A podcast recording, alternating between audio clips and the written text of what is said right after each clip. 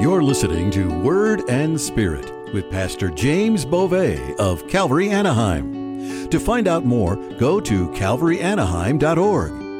And now, here's Pastor James.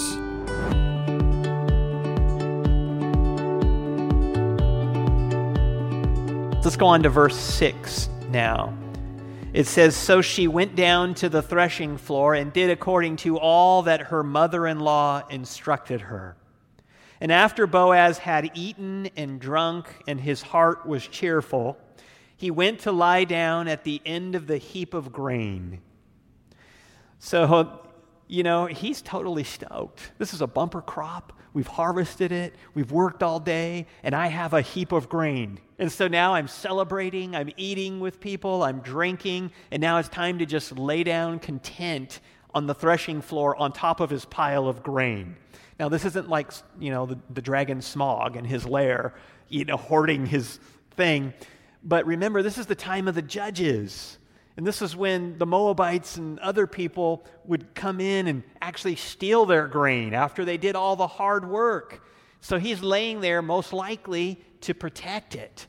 So he lies down here on his heap of grain. And she came softly, uncovered his feet, and lay down. Now imagine how nervous she would have been. Man, she prettied herself up. She has no idea if he's going to reject her or accept her.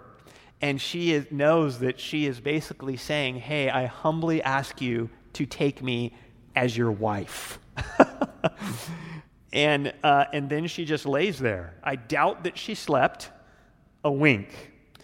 And then it says in verse 8 now it happened at midnight that the man was startled and turned himself. You know, if he was there protecting the grain and then something happened, he heard a noise or whatever, his feet got cold suddenly, you know, I don't know. He gets startled. Oh, what's going on? You know, is someone going to take my grain or what? And then he, he turns himself, and, and there a woman was lying at his feet. Well, what's going on here? There's a woman at my feet in verse 9. And he said, Who are you? So she answered, I am Ruth, your maidservant. And as he's rubbing the sleep from his eyes, she says, Take your maidservant under your wing, for you are a close relative. Oh man, she wants me to marry her. Whoa. Now, this take your maidservant under your wing can also be translated spread the corner of your garment over me. And it's very clear in, in, for the Hebrew people, this would be hey, do your duty as the kinsman redeemer.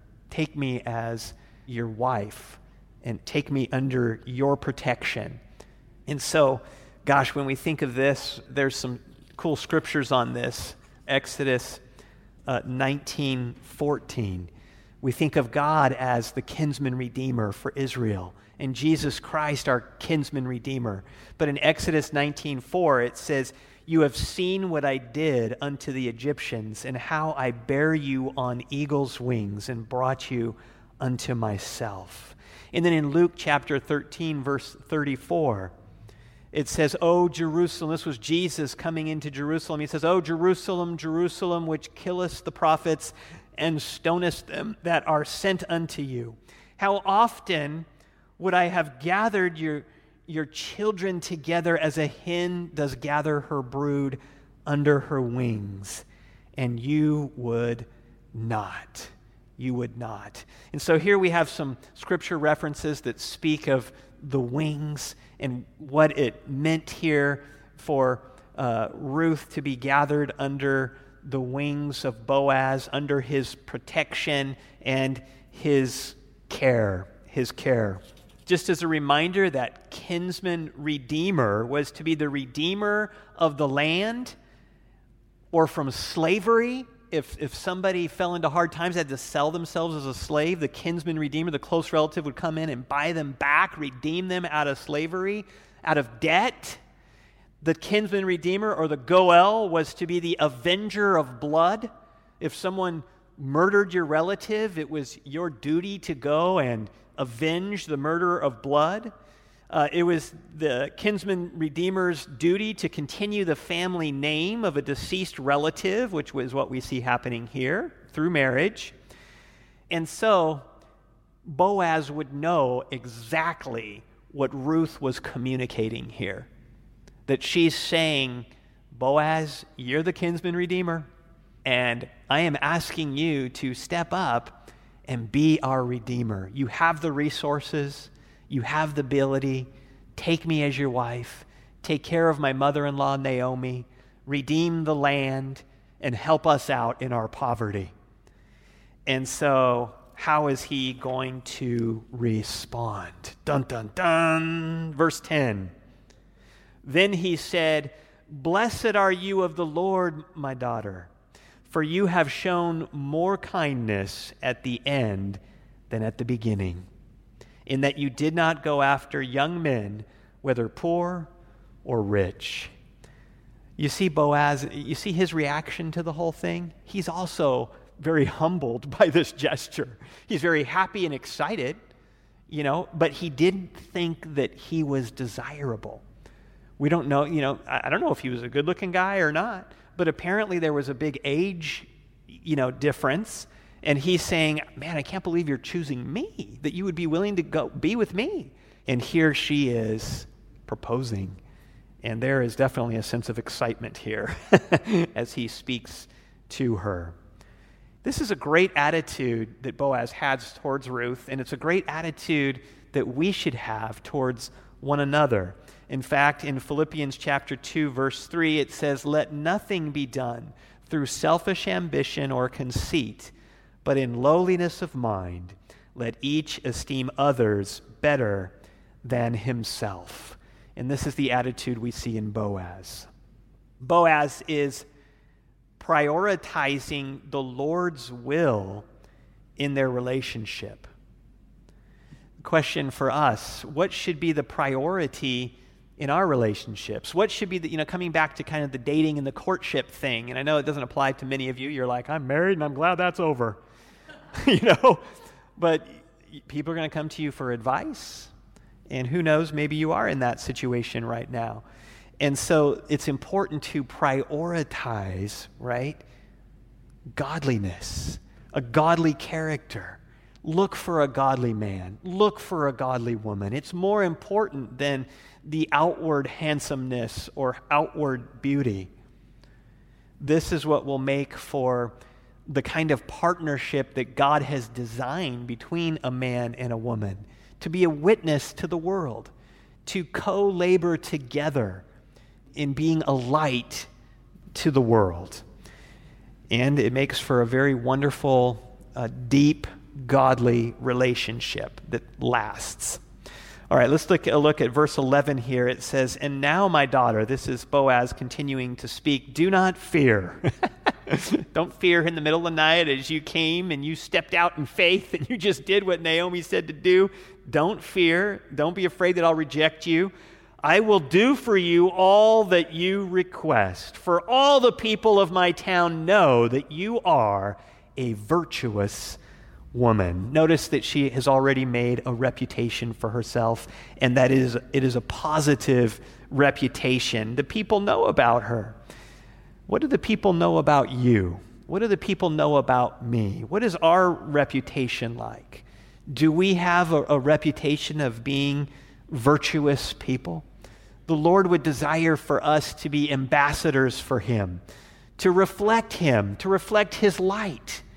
Right? Jesus, you know, Jesus said, Let your light shine before men, that they might see your good works and glorify your Father in heaven. We're to be like the moon, reflecting the light of the sun, S O N. As the light of the sun shines on us, we reflect it back out to the world. And this is what Ruth is doing as she has this godly reputation in the town because of her good works. 1 Timothy chapter 3 verse 7. It says, "Moreover, speaking of uh, elders in the church, the criteria for being an elder in the church, it says, Moreover, he must have a good testimony or reputation among those who are outside lest he fall into reproach and the snare of the devil. And so let's seek to be ambassadors of Christ and represent him properly. Amen? Verse 12. Now, it is true. Now, this is uh, Boaz is continuing to speak to Ruth, and he says, Now it is true that I am a close relative. Hey, I am a kinsman. I am a kinsman. I acknowledge it. However, there is a relative closer than I. And Ruth's heart just went boom. it just hit the ground, right? Oh, you're kidding me. What is that guy like?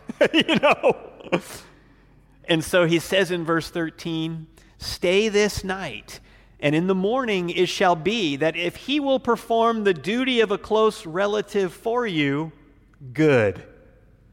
What? Let him do it. What? What is Boaz doing here? He's following the word of God. He's following the procedures and the policies. He's saying, Yes, I want to do this. Believe me, I want to do this. But there's something else we got to consider here. there is a closer relative who has the first right, and we need to run it by that person first. And this is also very admirable of Boaz because he's setting aside his own way, his own desire, and he's going, God, I'm going to go with you. I'm going to trust you that you're going to work this out. I'm just going to follow you. And you have a plan here. And so he's putting his trust in the Lord with the situation.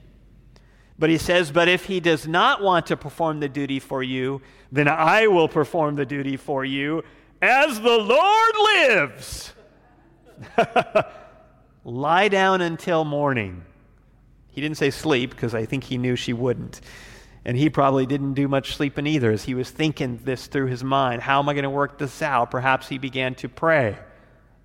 God, what, how's this going to, I hope this guy, and he's thinking about the guy, and how's he going to approach the situation, you know, with this other closer relative. And so we're going to see what happens here as we continue on.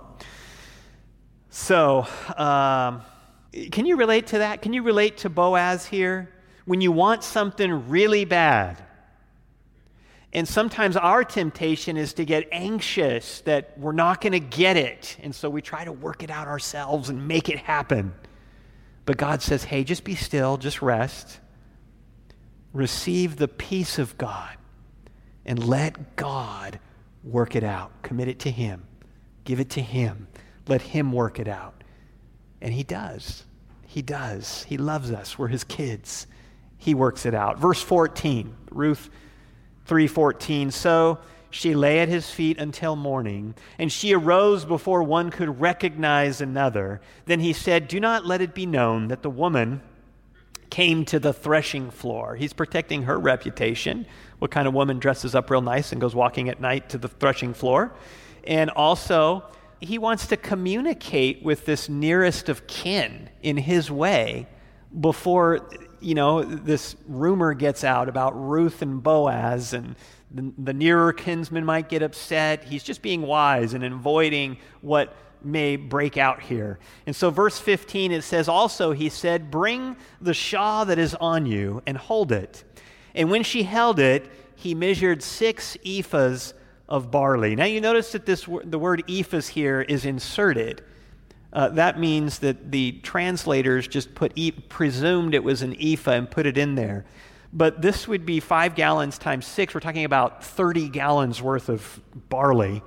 It's doubtful she could carry this much. Uh, so, um, other translations would say measures, six measures of barley, and laid it on her. Man, isn't this what God does for us as our Boaz, as our kinsman redeemer? He just lays on the blessings, man. you know, and sometimes we feel like it's running thin and all that. And she went through thin times too and difficult times, and we go through them. But then God opens the windows of heaven and He pours out blessings on us.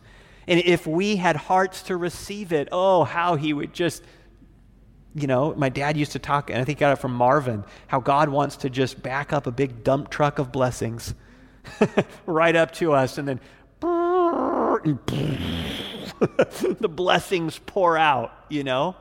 And it, it's, you know, sometimes it's material. And we go, wow, what a great, what a great answer to prayer. This new house God provided. You know, this new situation or this raise at work. Uh, whatever it be, you know, that's material. Or maybe it's just fruitfulness in ministry. And you've been hitting the park and sharing with people and getting no fruit. And then one day, that person says the prayer with you and gets saved, and you're just like, yeah! You know, blessings from God, blessings from the Lord. And then it says, she went into the city. Verse 16, when she came to her mother in law, she said, Is that you, my daughter? Then she told her all that the man had done for her. And she said, These six ephahs or measures of barley he gave me. For he said to me, Do not go empty handed to your mother in law. You see his care and his provision. He's just proving once again that he's a great catch. Verse 18 Then she said, This is Naomi speaking now, Sit still, my daughter, until you know how the matter will turn out. For the man will not rest until he has concluded the matter this day.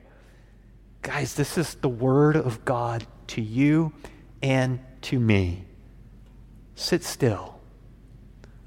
Sit still. And my daughter, reminder of who you are in Christ, ladies. You're his daughter. Men, just put the word son in there. Sit still my son, my daughter, until you know how the matter will turn out for the man. Who's the man? He's the man, right? Some people call him the man upstairs. Okay, I'll take it.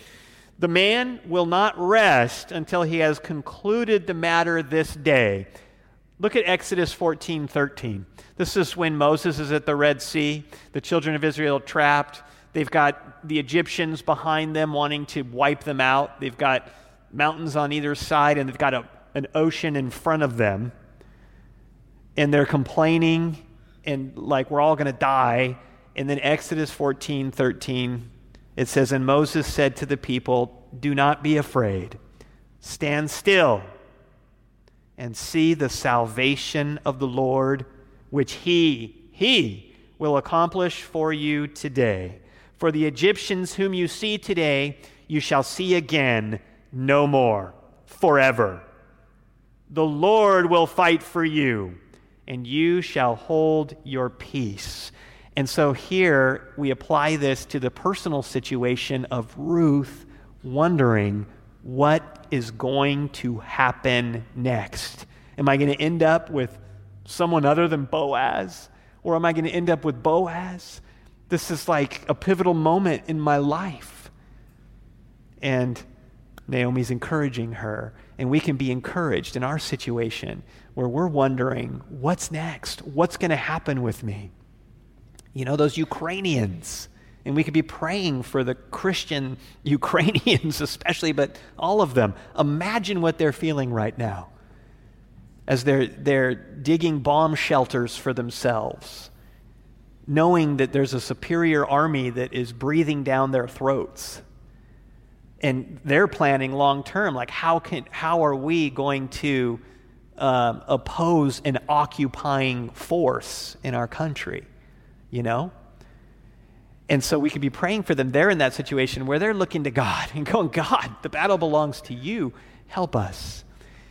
And it might be a while before we start hearing stories but we will hear them of miracles that god did with the missionary that was there with the Christian person that was in this circumstance or that circumstance, and God did miracles because that's what God does.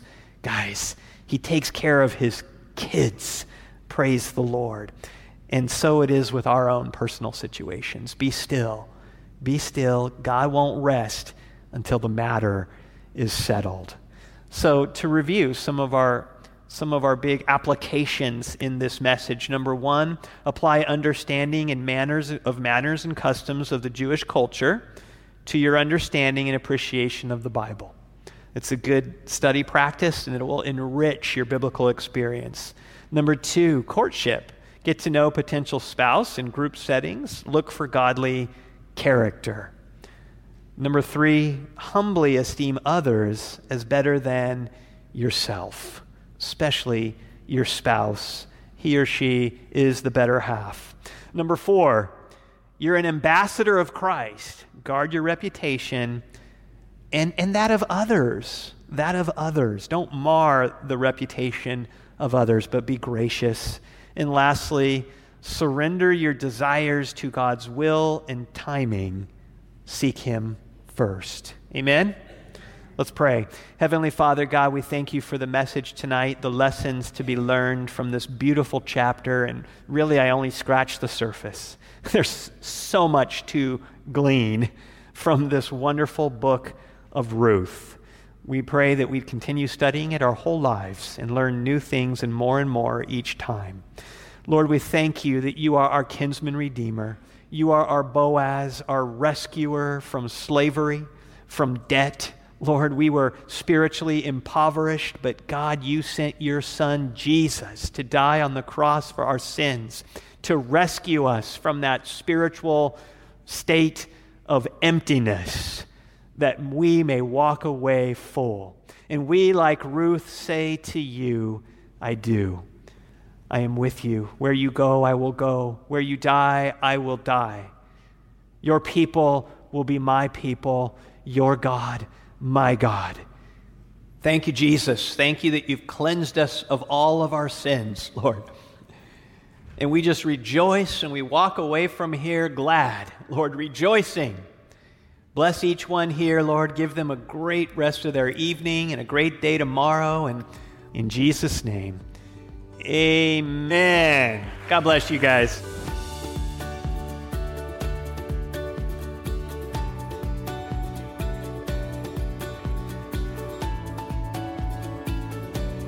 You've been listening to Word and Spirit with Pastor James Beauvais of Calvary Chapel, Anaheim, in Anaheim, California. We encourage you to stick around until the end of the program, as Pastor James will be back with a few closing thoughts. Now, if you're in the area, we would love for you to visit. Check out calvaryanaheim.org for location, service times, and more. We'd love to hear from you. To let us know how God has touched your life through this program or to submit a prayer request, simply go to calvaryanaheim.org and scroll down to the Get in Touch form at the bottom of the homepage. Now, here is Pastor James with some closing thoughts.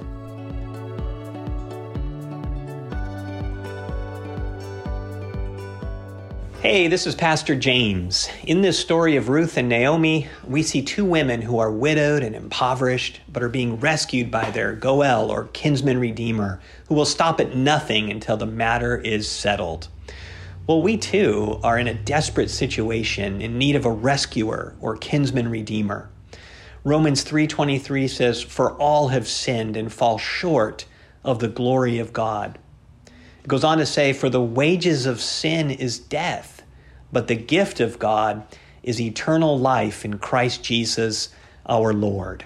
And so we see that we are in a spiritually desperate situation, falling short of God's perfection and glory and unable to be in his presence in heaven. But God sent a kinsman redeemer for you and for me in the person of Jesus Christ. It says in John 3:16, "For God so loved the world that he gave his only begotten son, that whoever believes in him should not perish, but have everlasting life." So he came as our as our kinsman redeemer to rescue us from spiritual slavery, debt and impoverishment, even from our own punishment that we deserve. And all we need to do is believe and receive. In fact, John 1:12 says, "But as many as received him, to them he gave the right to become children of God, to those who believe in his name." Will you say this prayer with me right now to receive Christ as your Savior? Dear Jesus, I acknowledge that I am a sinner and have violated God's commands, falling short of heaven. But I believe you are the Son of God, sent to this world to die for my sins. Thank you for doing that for me. I believe you rose from the dead and have gone to heaven, and I want to be with you there one day. Please forgive me of my sins. I welcome you into my life as my Savior and my Lord. Amen. If you said that prayer and you meant it in your heart today, then all the angels rejoice when one sinner comes to repentance, and they are rejoicing with you now. And we rejoice with you now too. Please check us out at calvaryanaheim.org and send us a note letting us know that you've received Christ as your Savior. Hey, thanks for listening and have a great day in the Lord.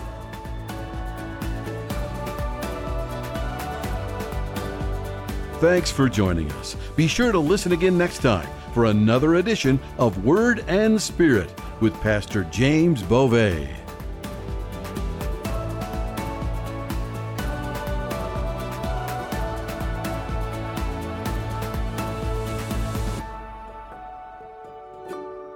This program is a ministry of Calvary Chapel, Anaheim.